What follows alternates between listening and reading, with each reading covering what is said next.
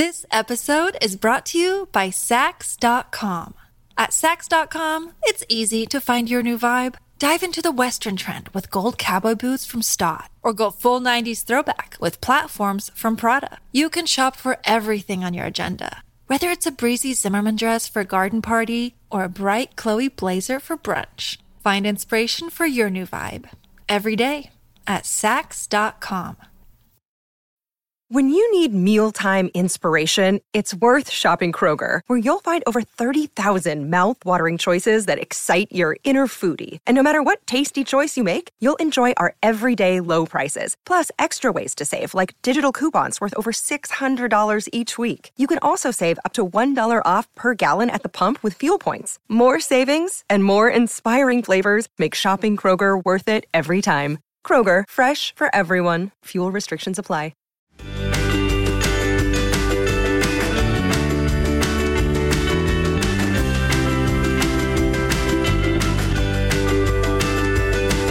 Welcome to Many Happy Miles, a podcast that celebrates all type of forward movement, whether it's a bike ride for ice cream or a stage of the Tour de France Femmes, the women's version of the Tour de France, which starts on July 23rd, by the way. Sarah and I are here to say yay to all that kind of movement and bring on guests to inspire you to move with joy.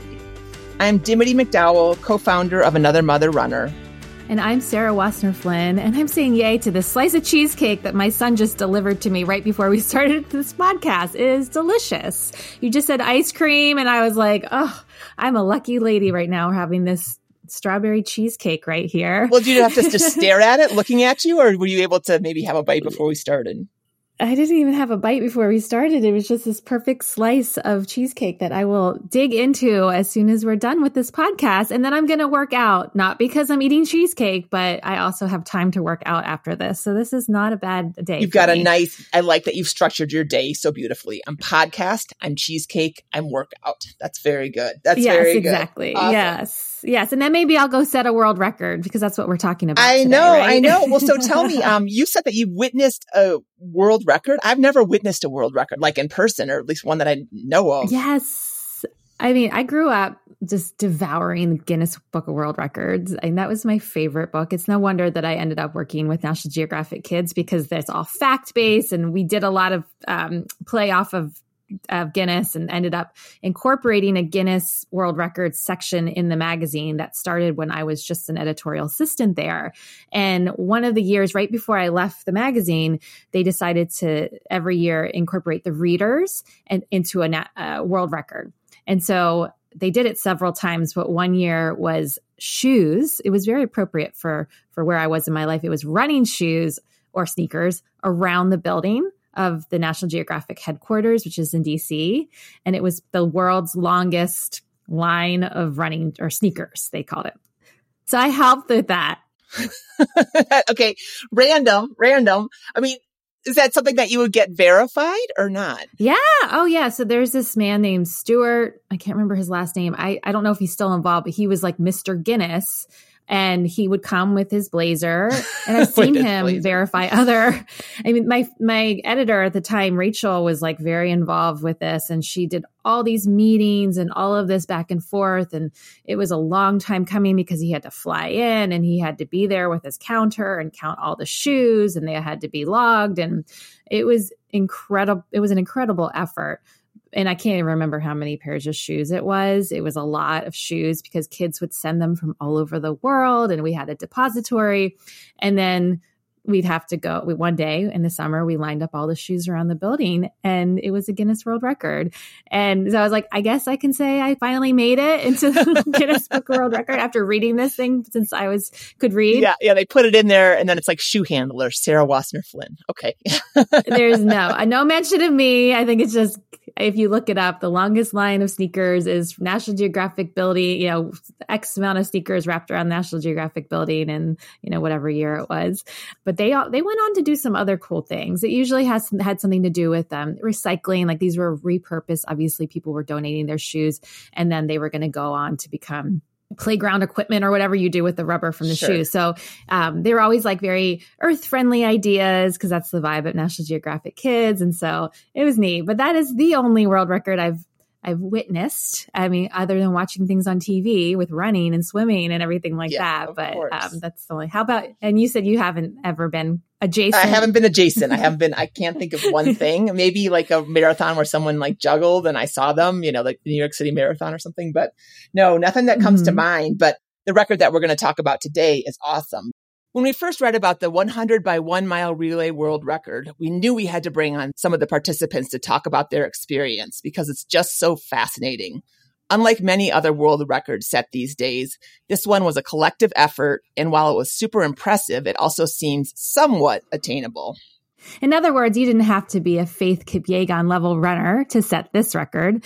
This record was set by 100 different women from the San Francisco area on June 3rd. Each woman ran one mile around the track at San Francisco State's Cox Stadium, with the collective effort taking 9 hours, 18 minutes, and 32 seconds, beating the former record set in 1999 by the Canadian Women's Milers Club by more than five minutes. That's an average of 535 per runner. Wow, that is very impressive. So to hear more about this effort, we brought on relay organizer Shawn Sax, as well as runners Sarah Swanger and Peggy Lavelle to spill all the details. Welcome, Shawn. First, we're going to talk to you. So, hi, Shawn. Good morning. Thanks for having us. So, Shawn, we're going to start with you. And as the organizer of the event, we just need to know how did you first get the idea to do a women's 100 by one mile relay? Well, the event actually goes back to the 1970s. And in San Francisco, one of our running clubs called DSE, Dolphin South End, uh, actually set the world record back in 1977. And the record went back and forth between other clubs and DSE through the 90s. And most recently in 1997 when San Francisco had the record. But then in 1999, Canadian women uh, set that record, and it was a very fast time, and it stood until now. But I noticed the record when uh, my club in their newsletter published an article about the 1977 relay. I'd never heard about the event before, and one of my neighbors ran leadoff oh, cool. in 1977. I was like, "Wow, that's kind of wild." So I started researching it, uh, learned more about it, and thought, "Hey, we should do this again. It's time." Do you know if there was between you know 2023 and 1999 like do you know if there were t- attempts to take that record down or were you guys the the first one in almost a quarter of a century? I don't know if there were other women's teams that attempted to break that record. I do know on the men's side canadians uh, set the record in 1998 and a couple of times american teams us teams have tried to break the record and have failed. Okay. Mm-hmm.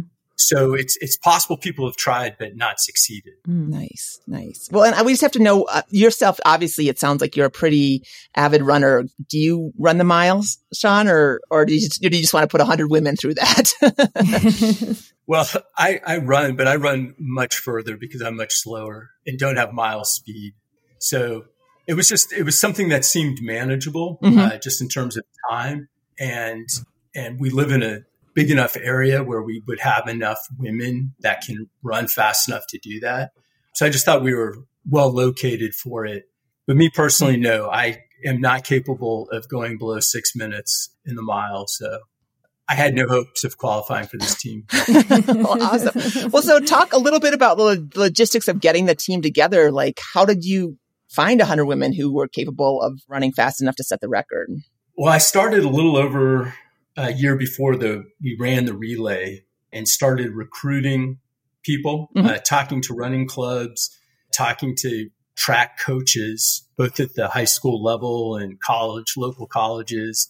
And then there's quite a large number of women, including the women who are on podcast today, who belong to clubs that feature competitive running, you know, from mid 20s up until the 70s and maybe even some women in their 80s. So there are a lot of, you know, competitively running women in the area. So it was just finding a way to get in touch with them, get the word out.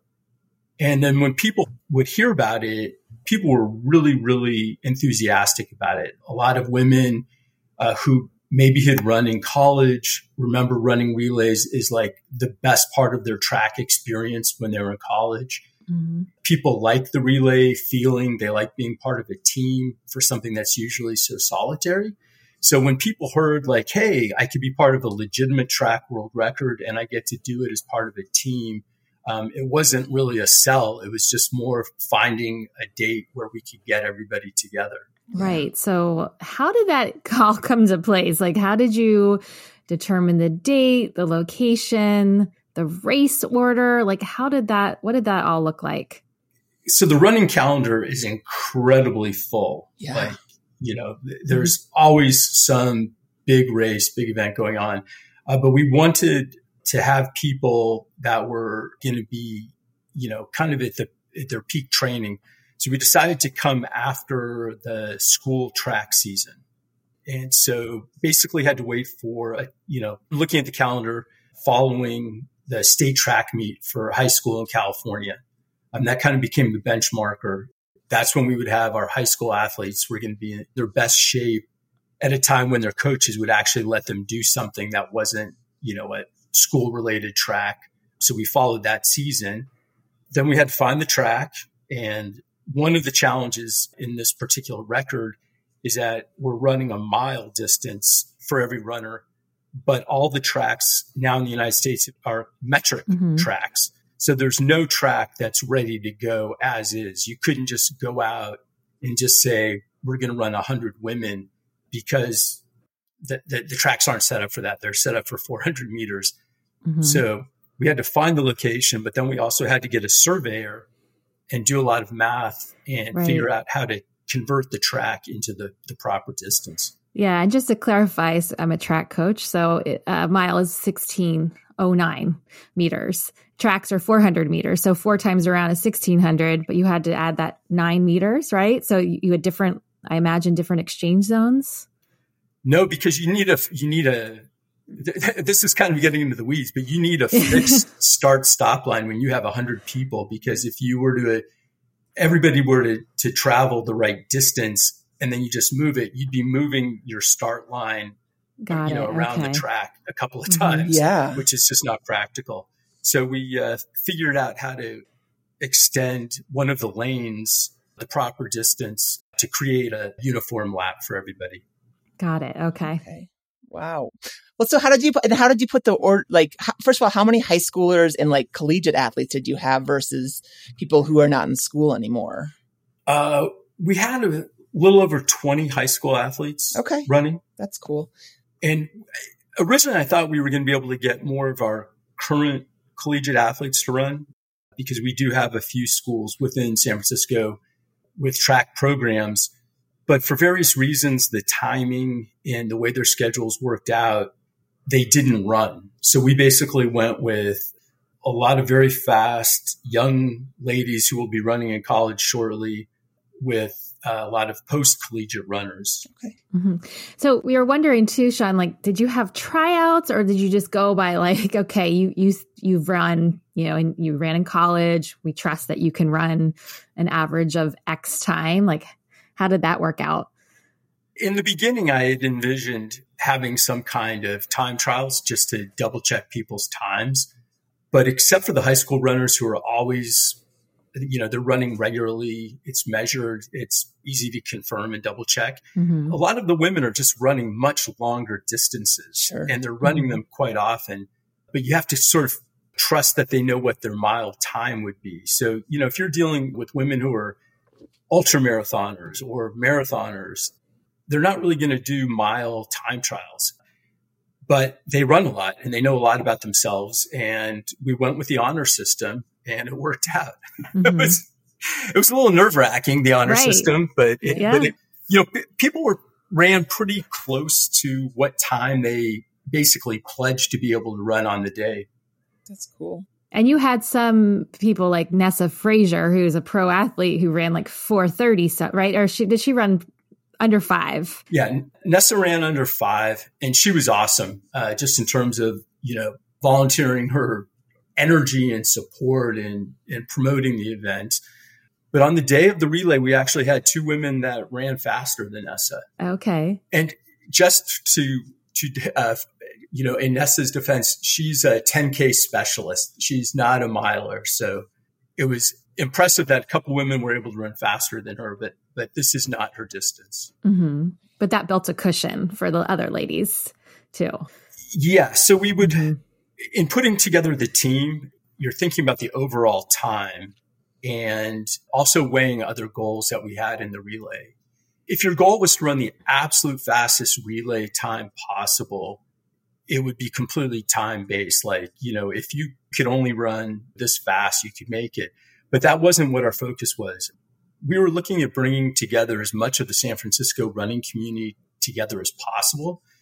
And that means from prep runners to women who've been running, you know, are lifelong runners. So runners like Peggy.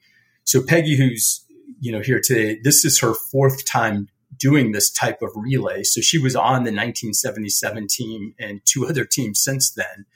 And to accommodate women that have, you know, that are in their 40s, 50s, 60s, we had time allowance for them. But you're you're setting up a team based on the overall time. Mm-hmm. Um, so you know, there's going to be people that are going to run sub five minutes, and there's going to be some people that are going to run just outside of six minutes. And it was just getting the right mix where we could be collectively fast enough to break the record, yeah. uh, but still represent all our different running clubs that we have in the city, uh, women who are running different types of things like our ultra marathoners, triathletes. And, you know, I think we did a great job representing everybody and including having women who were very pregnant when they were running the race. Yeah. yeah. Well, let's bring on some of those runners. Thank you, Shawn. Peggy, Peggy Lavelle, as we said, you mentioned Shawn, she had the honor of being the anchor leg, and rightfully so. She was part of the first relay attempt in 1977, or actually the first when they did set the record. She was just 16, and then later she participated in two more record attempts, as Shawn mentioned, in 1995 and 1997. So, welcome, Peggy. We're excited to have you. Great to be here. So cool. Um, so, tell us a little bit about your running background. You know, obviously, you've been a runner since you were 16. Have you kept it up consistently, and, and what started you running? Yeah, so I started running back in 74. I used to look at my brother's Runner's World magazine and mm-hmm. look at Mary Decker and Francie Larrieu and all the runners. And I thought, oh, I want to be a runner. So I kind of willed myself into running. I used to go down to the track at Washington High School here in San Francisco and just run around the track until I could make a mile and then make two miles. Then I just started running around, you know, fun runs, DS, DSE races starting in, in 74. Wow. Wow. And have you, have you had any like major times where you've been off the road or you pretty much been running ever since? Well, I, yeah, I ran all through high school and I kind of burned out a little bit. So when I got to college, I didn't run competitively. Um, but I kept running and running and running. And then I started getting into triathlons and I do some bike racing, bicycle racing, and I do swim races. So I've been running now for uh, just about 50 years. Yeah, nonstop.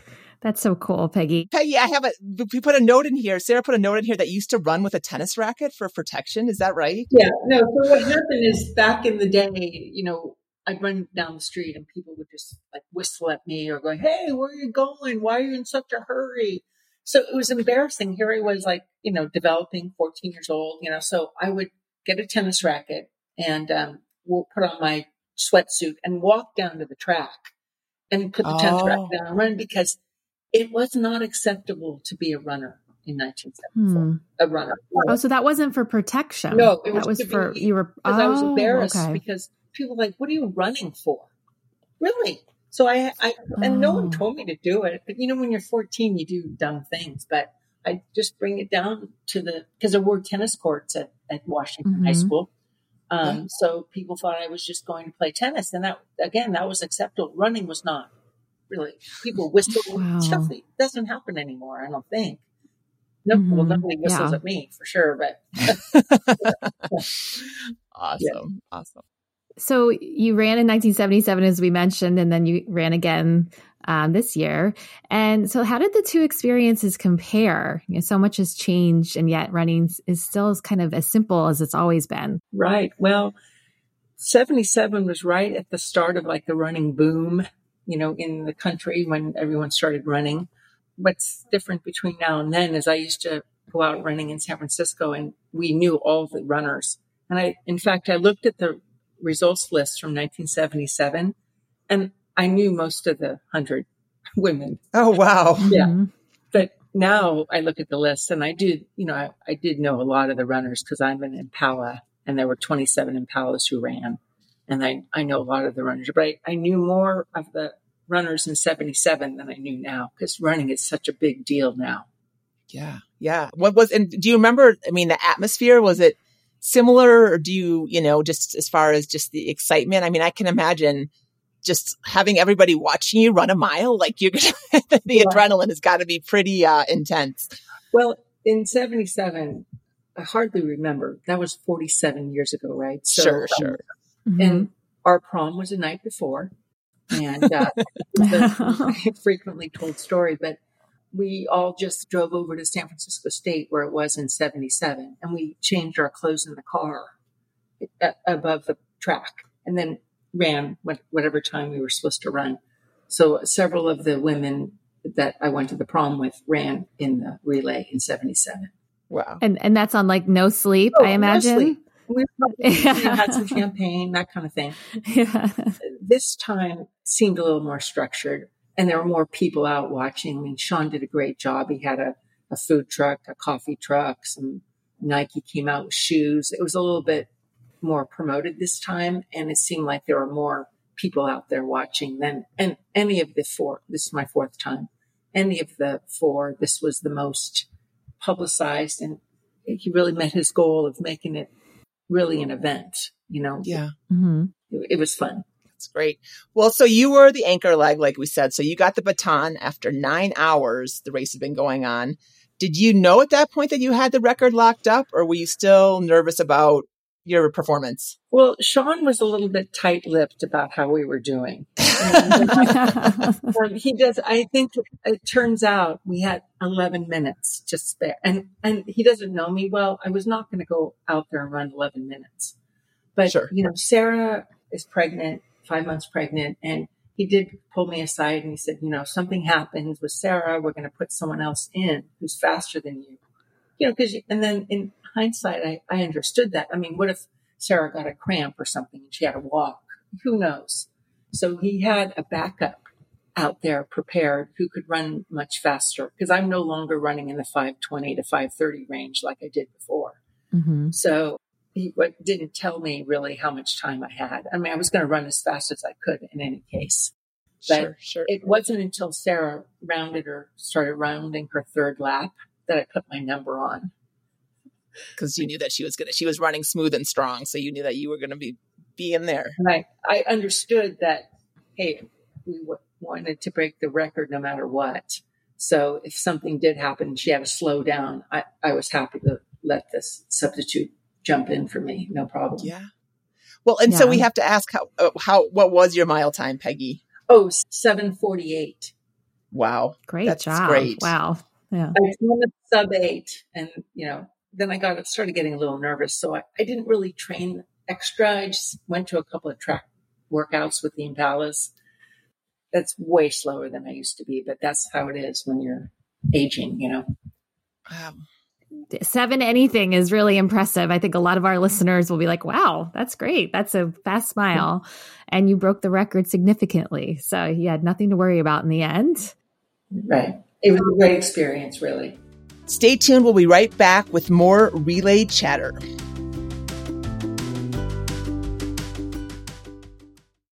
This episode is brought to you by Saks.com.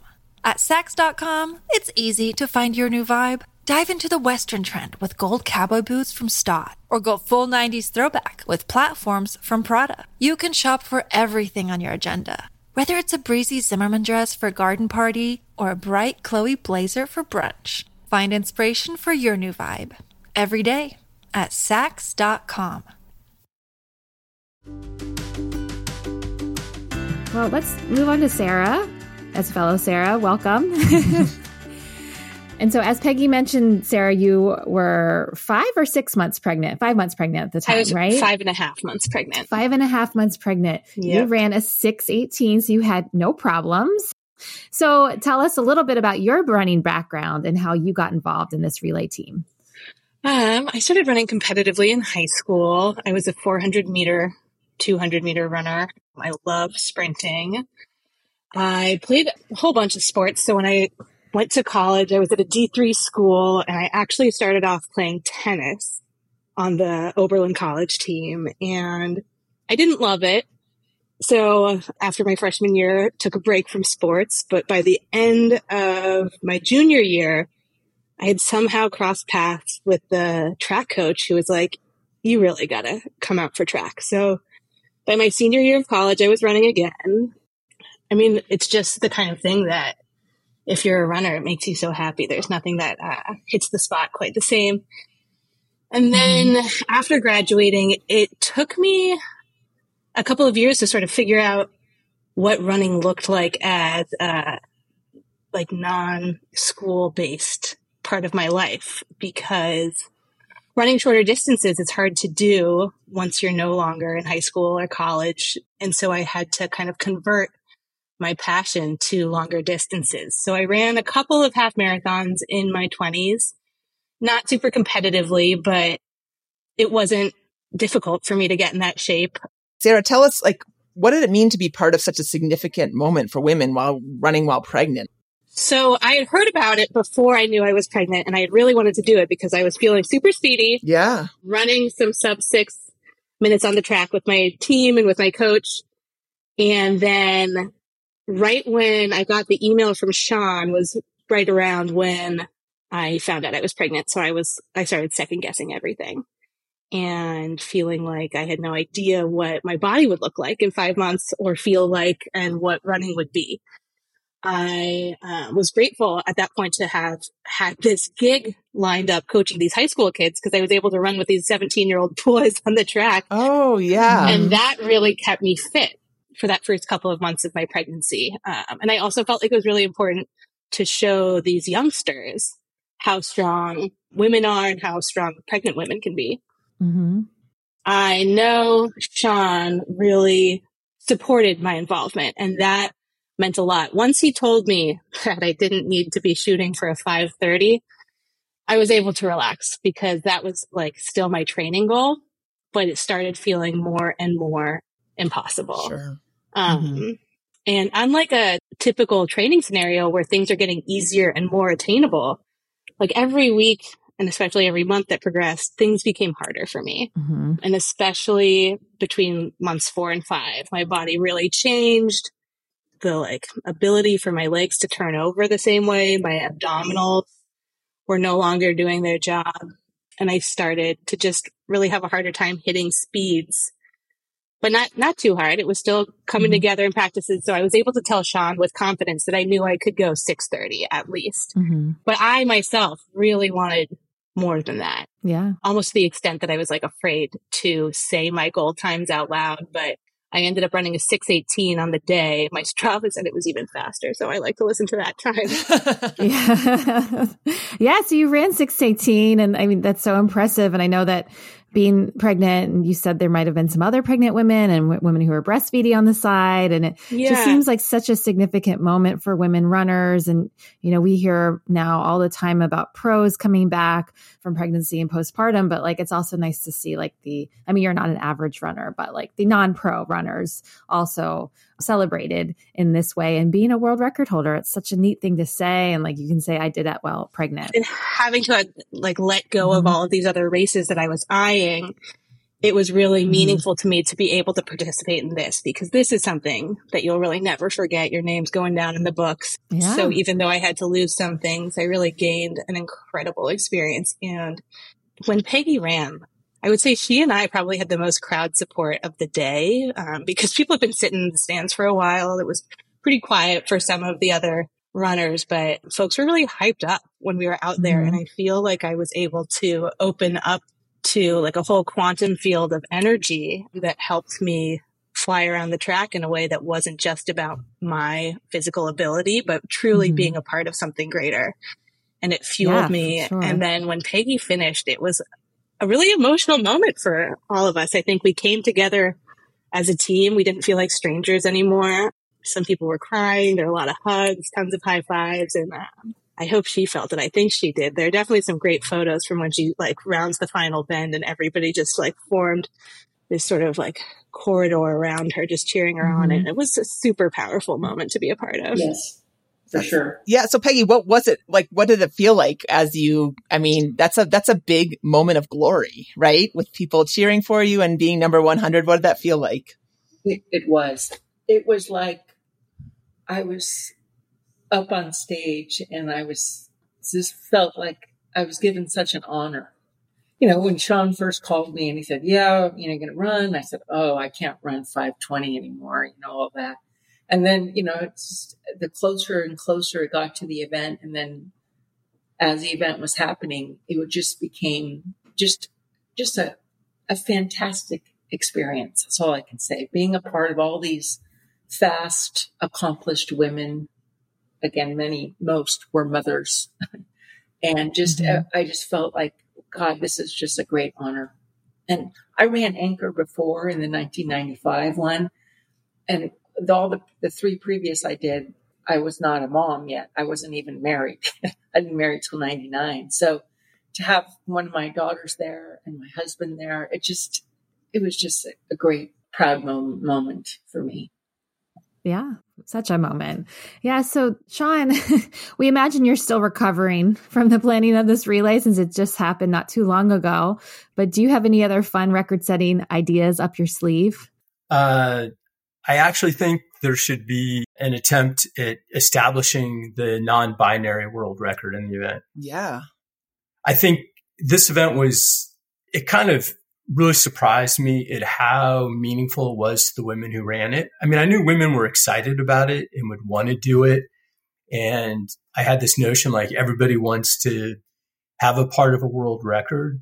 But to see posts on Instagram where people were saying, you know, I ran in college, but this was the best day of running I've ever had in my life. Um, mm-hmm. And it was just really overwhelming to me how much it meant. But these were a lot of women who've had the opportunity to run in a recognized way before.